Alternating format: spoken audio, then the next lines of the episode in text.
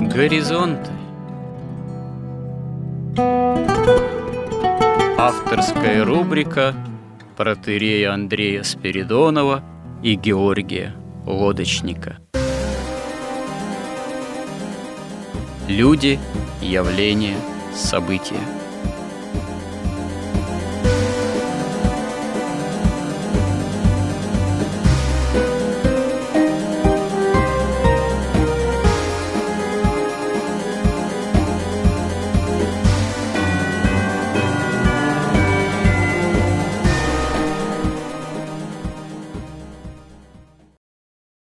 Добрый день, уважаемые радиослушатели. В эфире радио «Благовещение» и в нашей постоянной рубрике «Горизонт» я, протерей Андрей Спиридонов и мой постоянный добрый собеседник Георгий Водочник. Продолжаем наши смысловые, словесные же изыскания в области именно понимания христианского мировоззрения, понимания реалий современного мира – и исторических э, реалий, в том числе именно с той точки зрения, которая должна для нас, как христиан, быть э, христианской.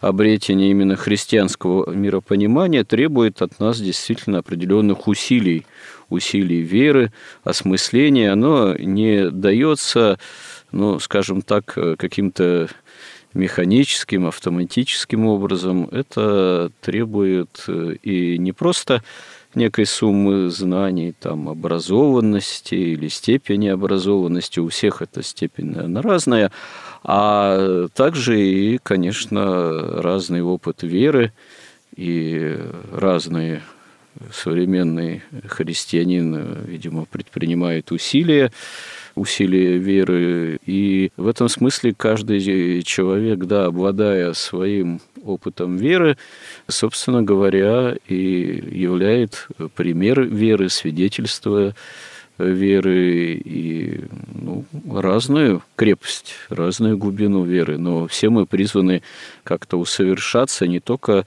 э, на словах, но и на деле в вере.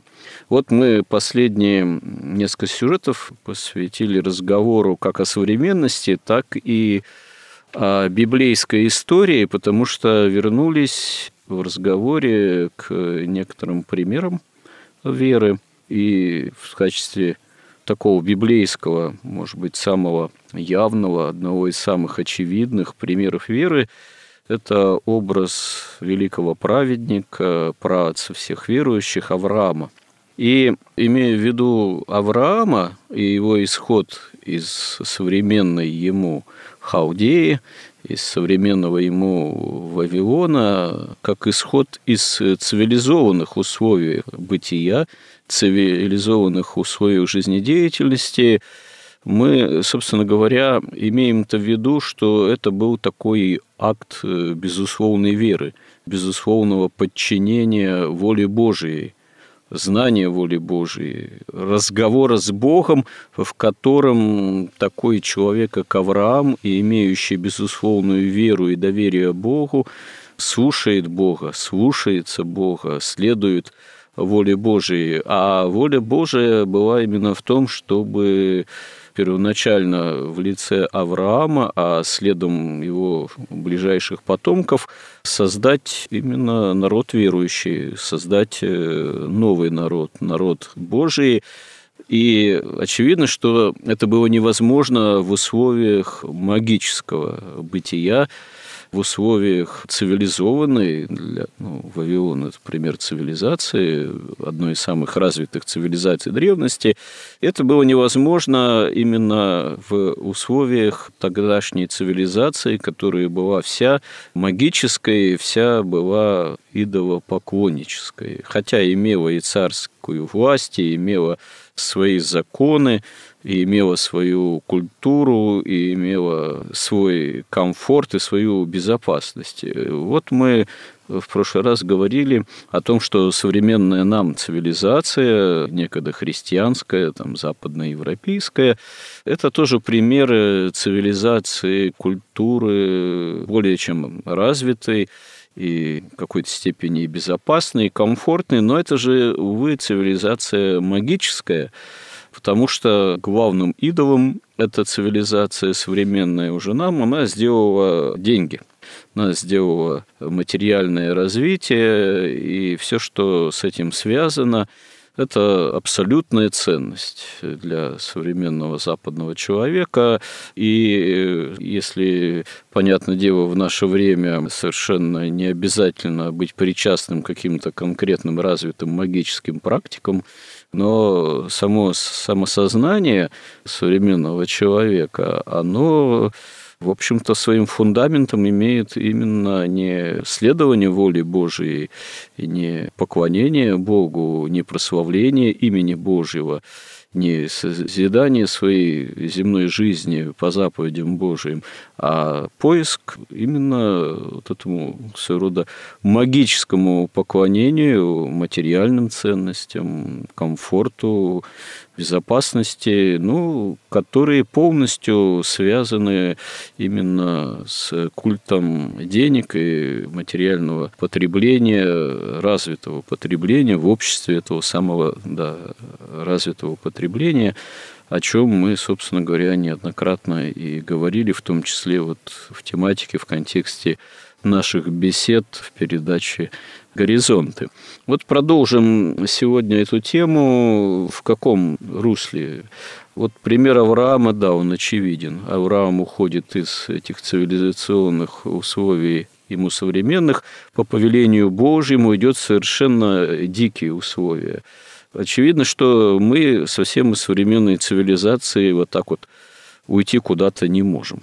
Но если только, как мы уже говорили, Россия, наш русский мир вдруг чудом Божиим сможет развиваться, пересоздавать, переформатировать, преображать условия нашего цивилизационного бытия, несколько на иных условиях, иных лекалах, на другом фундаменте, чем западная, в этом смысле, магическая цивилизация. Если это даже и произойдет, то ну, это будет, да, чудо Божие. Для этого нужна своего рода новая идеология, ну, скорее следование русской идеи, как следование евангельским все-таки заповедям. Но что для этого необходимо? Э, помимо даже ну, самой какой-то идеи, которая должна, в общем-то, мобилизовывать, допустим, нас. Вот. А вот с точки зрения библейской истории, того сюжета реального совершенного, который мы находим в образе жизни Авраама, там не то чтобы все понятно, но там есть некая очевидность его ухода из цивилизации, из вот этого магизма халдейского в условия более такие первобытные, более варварские, кочевые. И чем вооружен Авраам? Ну, Авраам вооружен верой в Бога. Он вооружен прямым общением с Богом. Еще нет э, какого-то развитого закона, еще нет каких-то развитых в его жизнедеятельности традиций. Закон появляется в собственном смысле, как уже оформившийся и нравственно сформулированный, в общем-то, фактически данный Богом, ну да, при Моисее все-таки позже. Но, конечно, есть определенные традиции, есть и определенные религиозные традиции, есть определенные традиции, связанные с определенными ритуалами, и некоторыми из них Авраам тоже вооружен. Ну, собственно говоря, в истории Авраама мы видим, что он сооружает, придя уже в указанные земли, жертвенники приносит жертвы единому Богу. Тут очевидно, что, собственно говоря, традиция жертвоприношения, она не одному Аврааму свойственно, вот, его потомкам. Все окружающие народы, и в том числе окружающие Авраама уже в земле обетованной, там Ханаан и другие народы, они все совершают жертвоприношения. Развитый культ жертвоприношения, он, безусловно, уже имел место давно быть, но разница в том, что, ну, допустим, вот животные жертвоприношения, которые совершает Авраам, он, в отличие от окрестных народов приносит не идолам, а именно единому Богу, с которым он имеет опыт общения. Далее э, Авраам ну, следует определенным нравственным традициям, ну, наверное, не просто традициям, а некому нравственному чувству. Вот, допустим, как мы видим из библейского повествования, он сидит у шатра и ждет, когда какой-нибудь путник появится, чтобы оказать ему гостеприимство. Ну, мы понимаем, что тогда не было никаких туристических фирм, тогда не было развитого гостиничного там какого-нибудь бизнеса, там сколь-нибудь звездочного. Если действительно человек куда-то вынужден был странствовать, да еще не был там сопровождения какого-нибудь большого количества родственников, там, рабов, челяди, вооруженные, более или менее, это все для человека в достаточно диких условиях представляло и большой труд, и большие опасности. И оказать ему гостеприимство – это действительно оказать путнику большое благодеяние, может быть, даже спасти его, охранить его жизнь. Это действительно было прямое доброделание и богоугодное, это оказание любви ближнему, и в этом смысле исполнение да, заповеди о любви к Богу и другому человеку, хотя еще это прямо ну, не было на уровне закона кодифицировано. И вот если эту тему распространить, допустим, ну, применительно к современности, ну, у нас как-то все же понятно вроде, все развито. Есть и благотворительные какие-то учреждения, есть какие-то фонды, есть закон, законодательство и административное, и, там, и уголовное, есть э, разные социальные сферы и заведения, и прямо государственные, и благотворительные, и коммерческие. Есть традиция, да, действительно, для ну, христианина оказания того или иного доброделания, и то все равно возникает порой вопрос, а как это все работает. Оказывается, оно не всегда и не во всех случаях с чисто формальной точки зрения или неформальной работает так, как, может быть, хотелось бы. И у современного христианина, безусловно, должно быть понимание, что помимо того, что он ходит в храм, там исповедуется, причащается, читает последования, там, в том числе к святому причащению, ну, должно было быть понимание, что он еще какие-то добрые дела должен делать, кому-то помогать, понятие. А это еще не всегда у современном христианине, в сознании современного христианина явно выражено. Не всегда это понимается действительно. Или не всегда понятно, что именно мне делать согласно моего статуса, моего дохода, моего возраста, там, талантов, состояния здоровья. Хотя, казалось бы, ну, наверное, уже церковь, и не только церковь, в принципе, мы имеем уже двухтысячелетний опыт жизнедеятельности не только еще древних, так сказать, патриархов, но и христианских святых. И то вот возникают вопросы, и в наше время э, возникает вообще действительно порой это мы видим по обсуждению, по, скажем так, порой призывам э, священном начале, иногда, ну, вот какой-нибудь живейший пример. До сих пор, например, тема абортов, она не то что актуальна остается, она остается в нашем обществе, ну, какой-то непреодолимой на уровне закона. До сих пор святейший патриарх даже призывает не, не то, чтобы запретить вообще аборты в нашем обществе, а вывести их из системы ОМС, там, обязательного медицинского страхования, чтобы мы, христиане, допустим, не платили э, в качестве собственных там, налогов, еще и не оплачивали бы убийство детей в утробе, которые государство таким образом, собственно говоря, финансирует. Ну и так далее.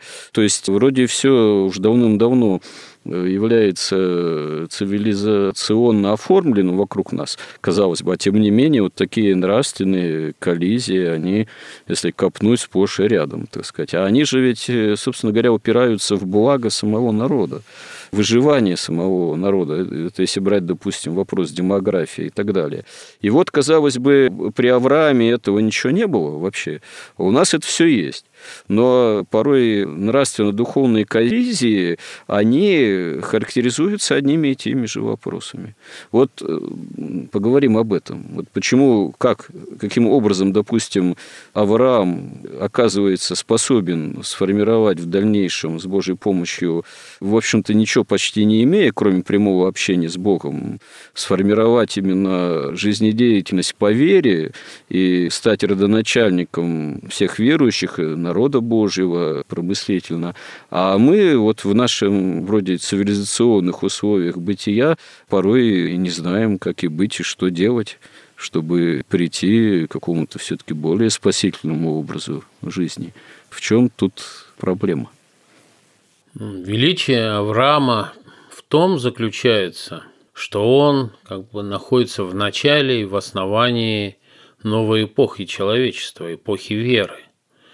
Мы говорили, что история человечества делится на две эпохи.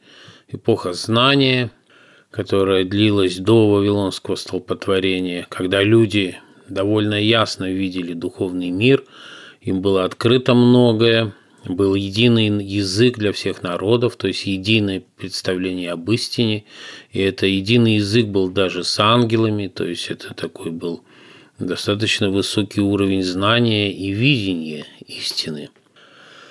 Но люди с этим соблазном великого знания, они никак не могли совладать.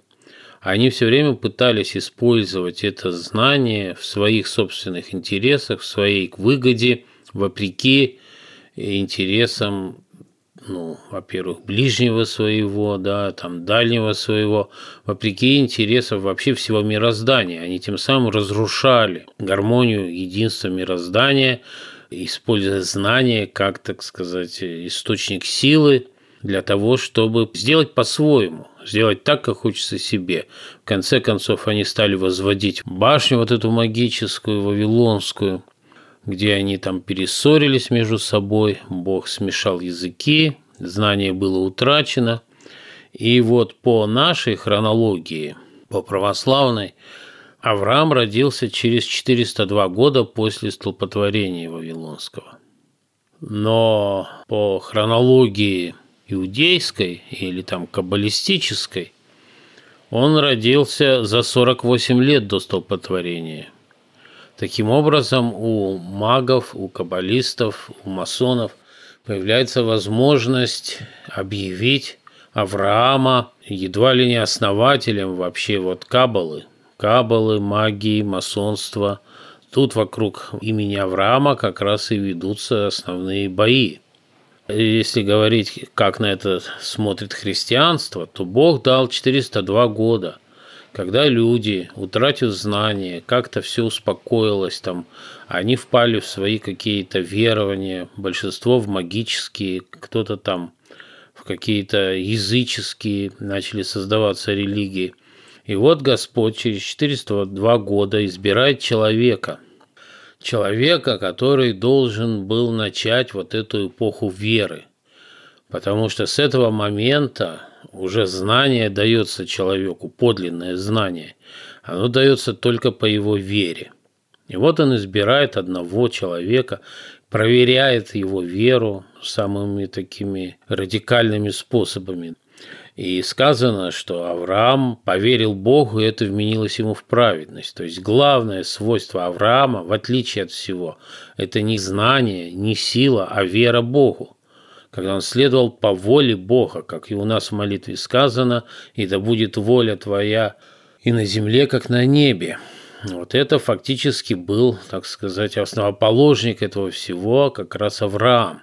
И там говорится в Библии, что Бог говорит, от Авраама точно произойдет народ великий и сильный, и благословятся в нем все народы земли, ибо я избрал его для того, чтобы он заповедовал сынам своим и дому своему после себя хотеть путем Господним, творя правду и суд, и исполнит Господь над Авраамом все, что сказал о нем. То есть именно для этого Господь и избирает человека, когда человечество находится уже утрачено знание, значит, утрачены как бы представления подлинные о Боге, люди там начинают бояться всего, там начинают обращаться к каким-то духам, колдовать, или там просить защиту, приносить жертвоприношение, но уже не то при жертвоприношение, которое приносил там, например, Авель или приносили там Адам и Ева, которая, так сказать, была прообразом жертвоприношения Господня. А жертвоприношение, чтобы как-то откупиться, чтобы духи вот эти духи злобы поднебесной как-то пощадили их, защитили от, от каких-то катаклизмов природных, да, от врага. То есть все погрузилось достаточно в такую темную ночь. И вот в этой ночи Господь избирает Авраама. И что интересно, что да, Авраам прошел все испытания, которые ну, предложил фактически ему Господь. И он там ведь прямо сказано еще, чтобы Авраам заповедовал сынам своим и дому своему после себя. То есть там огромное внимание отводится крови. И мы видим, как Библия повествует, как все боковые ветви потом как бы отходят в тень куда-то, да, как, например, Исав и его потомство, остается Иаков. То есть мы видим, как вот вся история вообще в Библии отражена история даже не человечества, а церкви. Там описывается путь церкви. И вот основоположник вот этой церкви, вот этой нашей эпохи, эпохи веры, как раз является Авраам. И тут интересно, что у Авраама было два сына.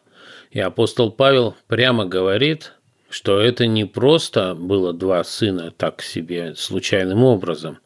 На самом деле у Авраама было потом и больше детей, потому что когда умерла Сара, он взял себе еще жену, и у него еще были дети, о которых, правда, Библия потом вообще не упоминает. Но у него было два основных сына – Измаил и Исаак. И что интересно, что сначала родился Исаак от рабыни. И Авраам и Сара очень долго ждали потом Исаака – и вот как апостол Павел пишет, мы уже это читали, но это очень важнейшая, наверное, вообще цитата, вообще очень важная, чтобы понимать, то есть о сути христианства, которое говорит об истории человечества и в том числе об Аврааме. Когда апостол Павел обращается к Галатам, он им пишет, «Скажите мне вы, желающие быть под законом, разве вы не слушаете закона? Ибо написано, Авраам имел двух сынов – одного от рабы, а другого от свободной. Но который от рабы, тот рожден по плоти, а который от свободной, тот по обетованию. В этом есть и насказание. Это два завета. Один от горы Синай, рождающий в рабство, которое есть Агарь, ибо Агарь означает гору Синай в Аравии и соответствует нынешнему Иерусалиму, потому что он с детьми своими в рабстве. А Вышний Иерусалим свободен, он матерь всем нам. Ибо написано «Возвеселись неплодная, нерождающая, воскликни и возгласи не мучившиеся родами, потому что у оставленной гораздо более детей, нежели умеющие мужа. Мы, братья, дети обетования по Исаку, но как тогда рожденный по плоти гнал рожденного по духу, так и ныне. Что говорит Писание? «Изгони рабу и сына ее, ибо сын рабы не будет наследником вместе с сыной свободной. Итак, братья, мы дети не рабы, но свободны. То есть здесь как бы уже предсказывается, да, что будет эпоха закона, когда человек будет в рабском подчинении закону. И это арабское подчинение не подразумевало, в принципе, да, внутреннего соответствия тому, что человек делает, и даже понимания – хотя там были великие пророки, великие святые, которые вот это внешнее исполнение закона приводило к его как бы к внутреннему такому перерождению и просветлению абсолютному, да, когда они тоже обретали прямое общение с Богом и были пророками, святыми и великими царями.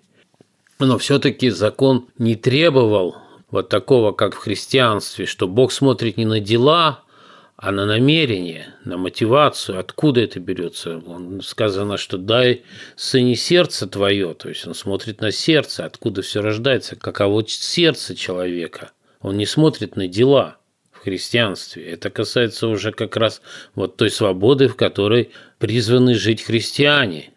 Законе ты должен был исполнить закон, но поскольку закон был настолько сложный, что исполнить его фактически было очень трудно или почти невозможно, поэтому был храм, в храме были святыни, были жертвоприношения, которые, опять же, были прообразом, исключительно прообразом будущей крестной жертвы Иисуса Христа и той жертвы, которую Господь приносит от сотворения мира, невидимой жертвы, потому что Он, собственно, с той поры, как только Он сотворил разумных существ со свободной волей, то Он оказался на кресте между истиной, которая есть Его воля, и волей вот этих существ со свободной волей, которые могли действовать против воли Бога.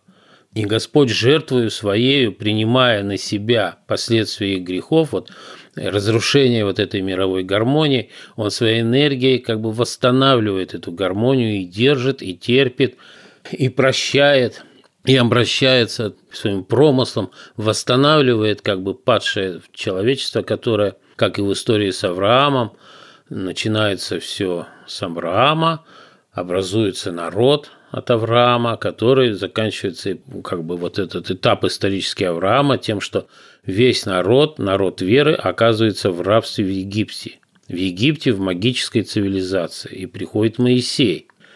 Поэтому тут же Господь показывает и показывает, что это было, нужно было огромное терпение.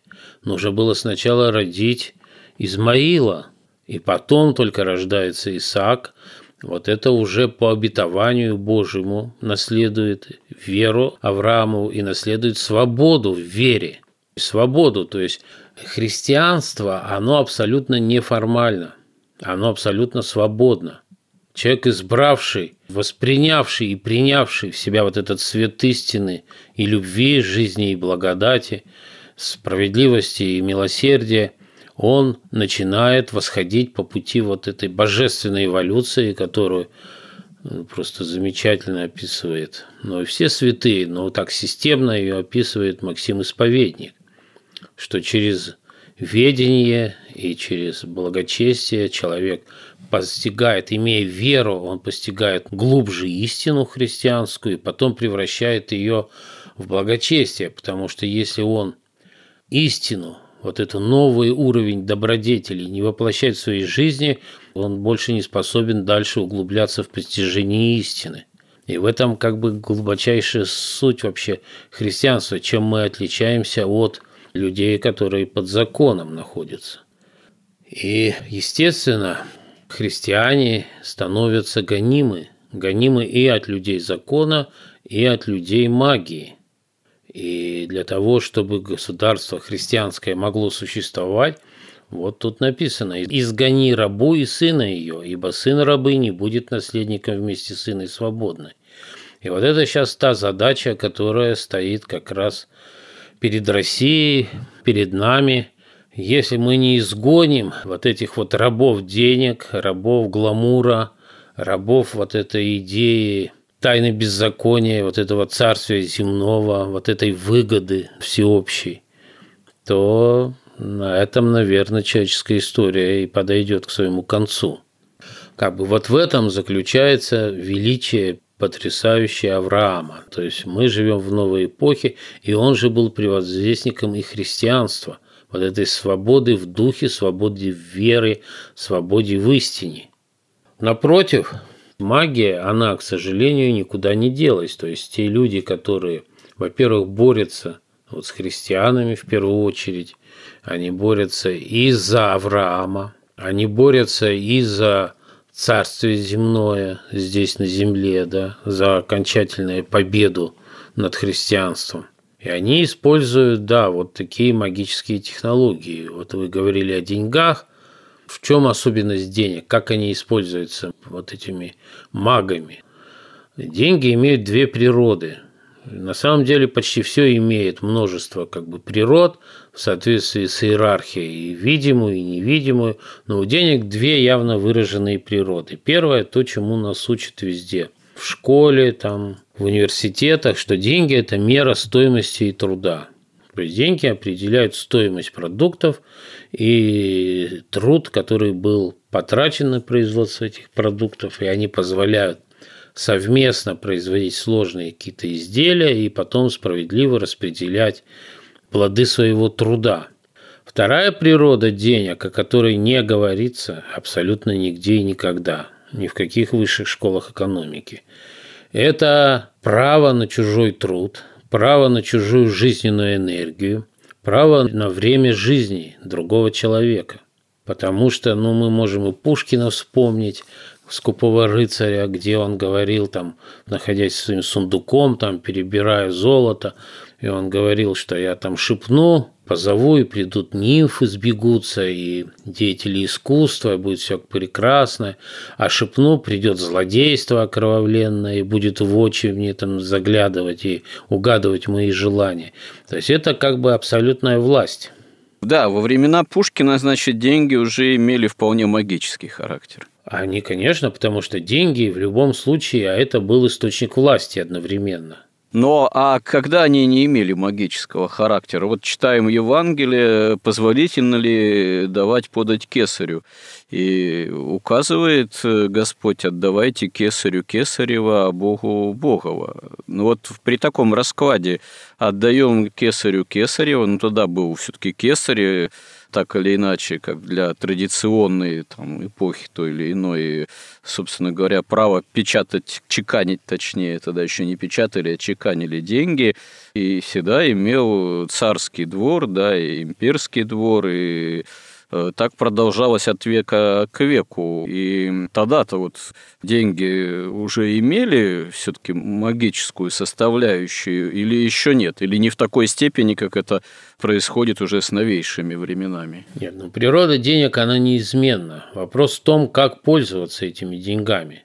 Но природа денег изначально это средство, это эквивалент, э, который необходим для обмена, для товаро-денежных отношений, собственно говоря, ну, в падших условиях бытия, имеющихся элементарных каких-то экономических, хозяйственных отношений. То есть, может быть, конечно, и натуральный обмен товар на товар, но с развитием, так сказать, человеческого общежития получается, что денег никуда не денешься. Они именно выступают как средство, как эквивалент, как какая-то мера, какой товар, чего там стоит и так далее.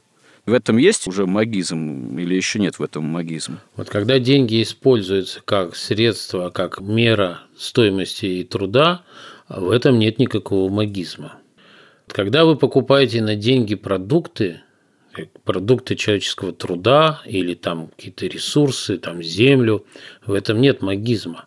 Когда вы на эти деньги покупаете человека, например, покупаете себе слуг, покупаете себе войско, это уже деньги используются как источник власти, как право на чужой труд. Ну, источник власти, да. Но собственно говоря, власть, царская власть, какая там власть, войско, рабы, ну, это принадлежность еще традиционных обществ, еще и древнего мира, ветхозаветного мира, и уже тогда вот в этом случае магическая составляющая появляется таки?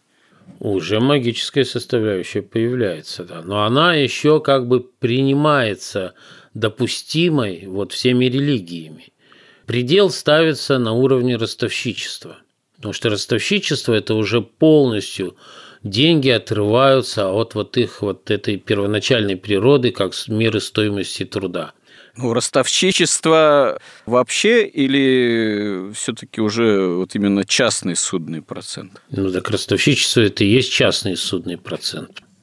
Но имеется в виду ростовщичество именно когда оно отдается на откуп уже частным, так сказать, структурам. Но вот смотрите, допустим, Римская империя, Израиль, налоговая политика конкретная Римской империи. И вот римская власть, она, допустим, внутри Израиля, это мы из Евангелия знаем, отдала политику, в том числе сбора налогов и в этом, видимо, присутствует и ростовщический же элемент, потому что ну, отдала политику сбора налогов римская власть так называемому ну, институту мытарей.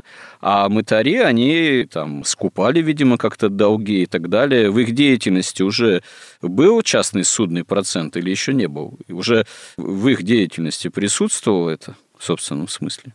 Да нет, там, конечно, не было, потому что там было просто, они брали, ну, как бы комиссионные, грубо говоря, злоупотребление. злоупотребления-то были, потому что Риму было все равно. Лишь бы собирались э, налоги мытарями именно в том количестве, в каком там, согласно и переписи населения, ну, полагалось, согласно количеству душ. А сколько там чего они при этом могли себе, так сказать, выцегонить, это, собственно говоря, Риму-то было все равно. А мытарей-то и ненавидели именно за то, что они на этом наживались. И плюс к тому, да, институт мытарей рассматривался другими правоверными израильтянами как, ну, такой институт, который служит оккупационной власти, как в наше время бы сказали. Но это налоги, это не ростовщичество. Ростовщичество, когда человека вообще не интересует никакое производство, никаких продуктов. Он вообще не участвует в производстве никаким образом. Он дает человеку деньги и получает больше денег, да? И, казалось бы, он получает там, ну, какой-то небольшой процент, там 5%, 10%. Но если вы берете это как магическую технологию, то со временем это превращаются, и все заработанные проценты снова обращаете в ростовщичество, это собираются совершенно колоссальные суммы. Но это в собственном смысле получаются в нашем понимании это банкиры. Это банкиры, да. Э, как таковые. Да, но ведь, вообще-то говоря, при всем при том, ведь в производстве-то вообще, помимо банкиров-то и много кто еще может не участвовать. Ну, сфера обслуживания, она все-таки относится к производству или нет? Там парикмахер. Конечно. Это производство, производство услуг, получается. А торговец, чисто торговец. Торговец тоже. Тоже к сфере производства относится. Он же сам не производит, он покупает за одну цену, продает за другую цену тот, кто, так сказать, э, производит в собственном смысле.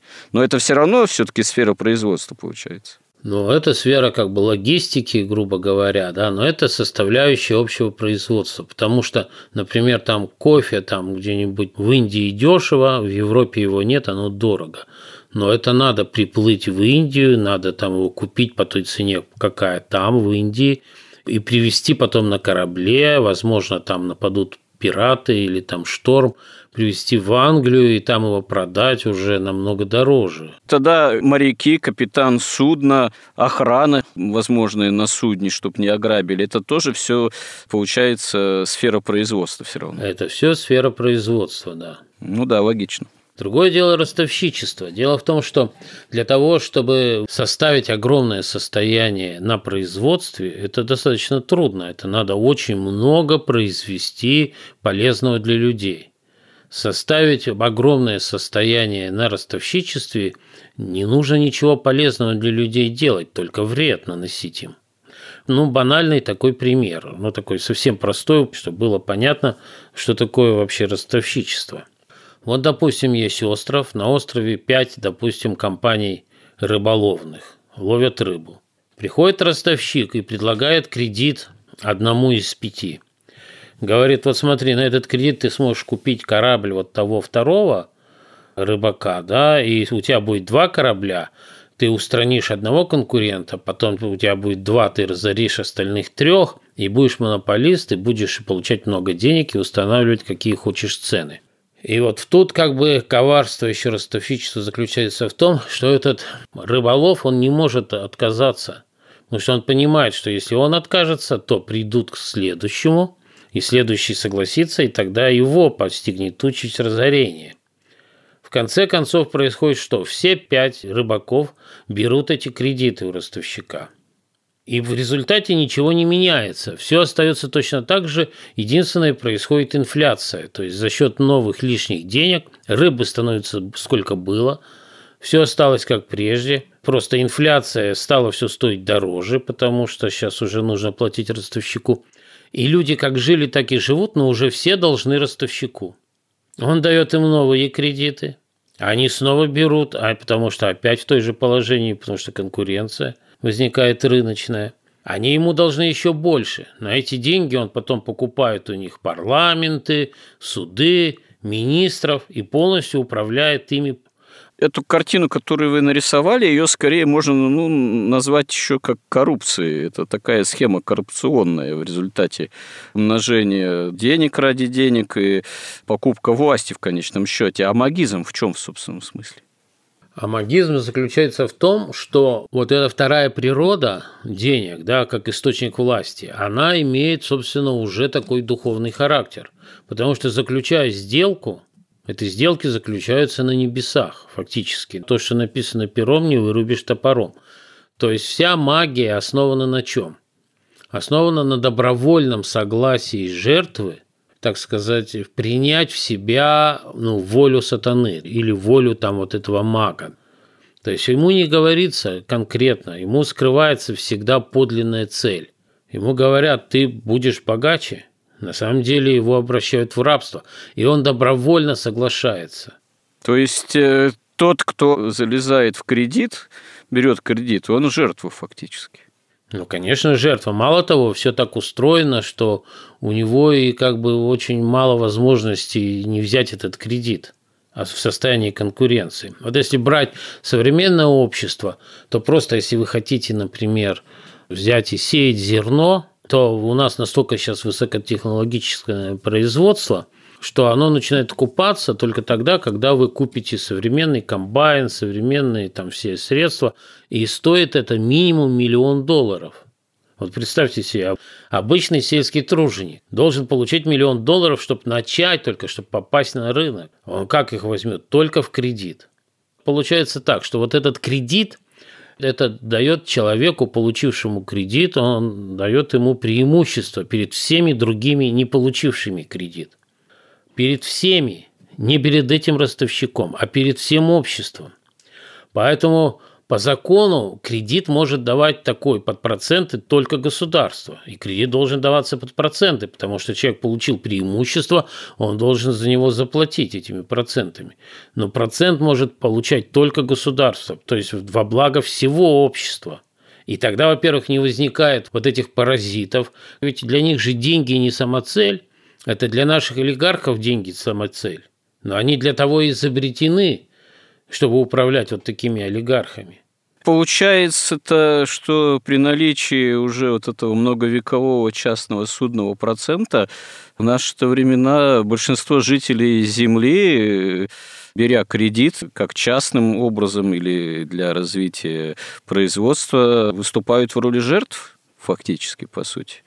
Сейчас все в роли жертв выступают, потому что когда вы покупаете, там, например, я не знаю, там автомобиль, то автомобиль состоит там, не знаю, из 15 уровней как бы производства начиная от нефти, газа, пластмасса, металл, дерево, потом изделия, потом части узлы, потом общее, там разработка, дизайн, там очень много уровней производства. Каждый уровень производства сегодня делается в кредит. На каждом уровне мы платим проценты ростовщикам. Потом мы еще платим прибыль каждому производителю. Это тоже отдельная тема, потому что прибыль есть прибыль, так сказать, которая ну, просто плата за риск, за предпринимательство, и есть сверхприбыль, которая уже отчасти сродни вот этому ростовщичеству.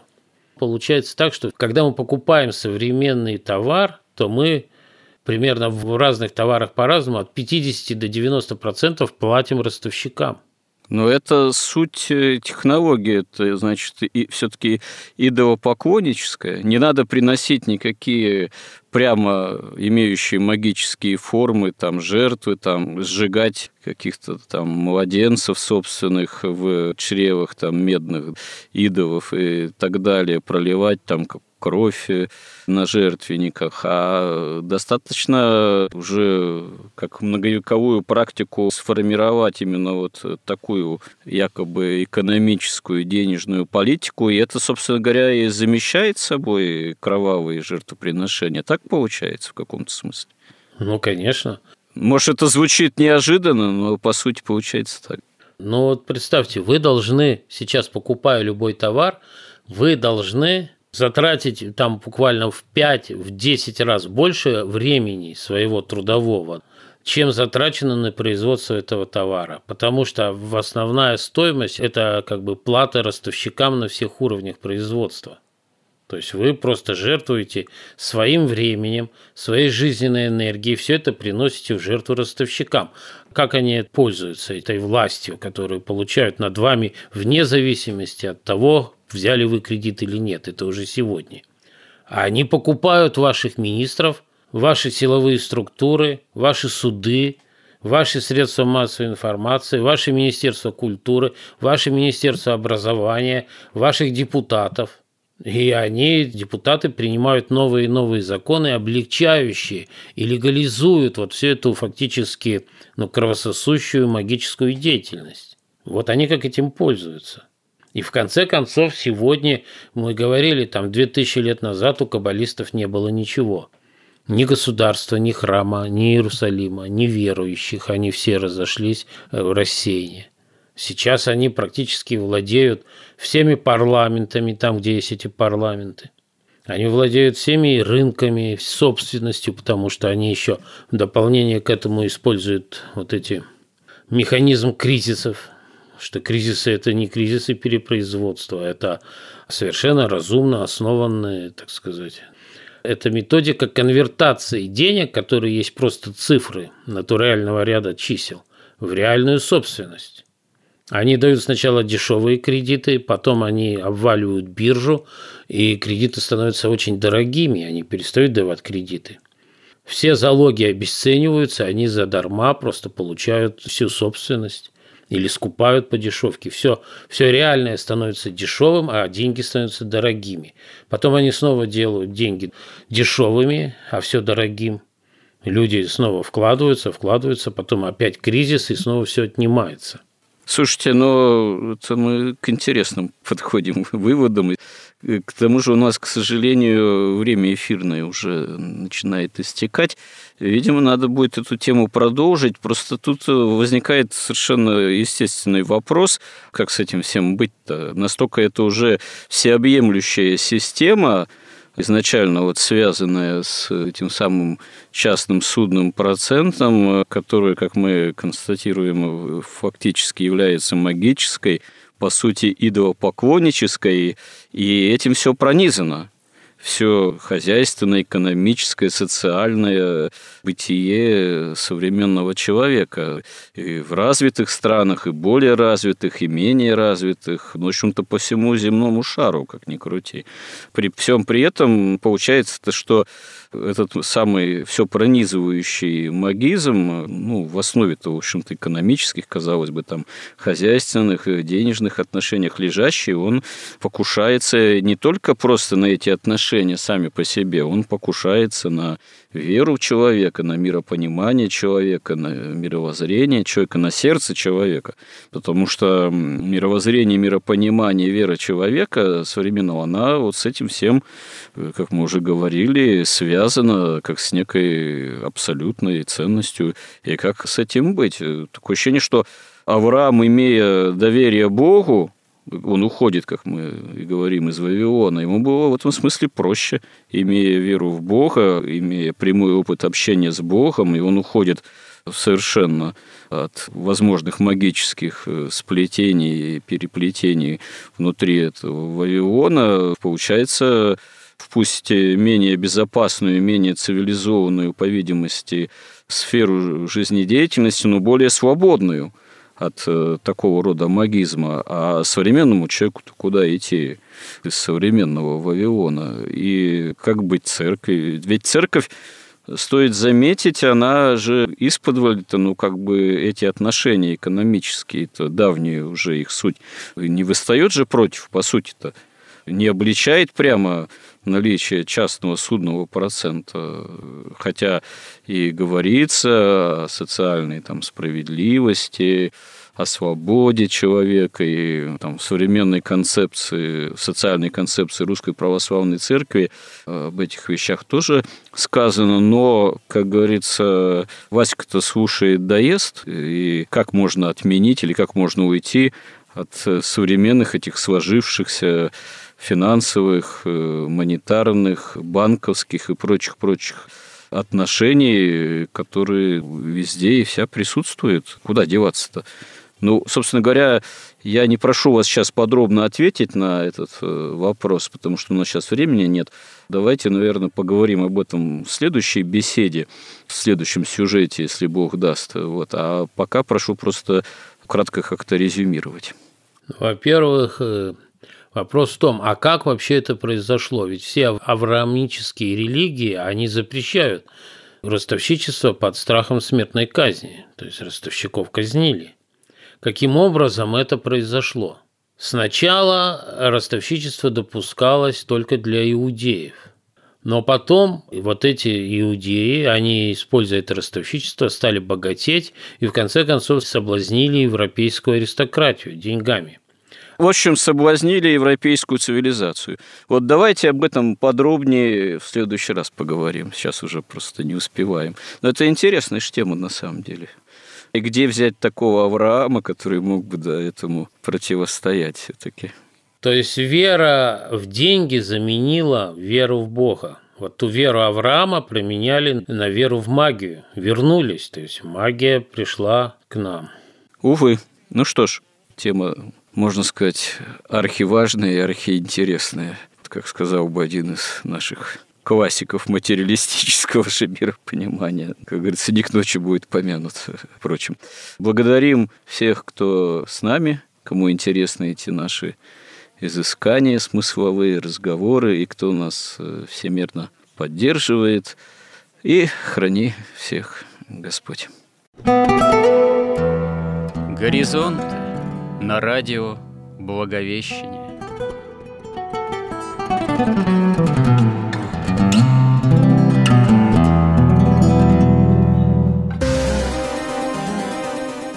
Разговор вели протерей Андрей Спиридонов – и Георгий Лодочник –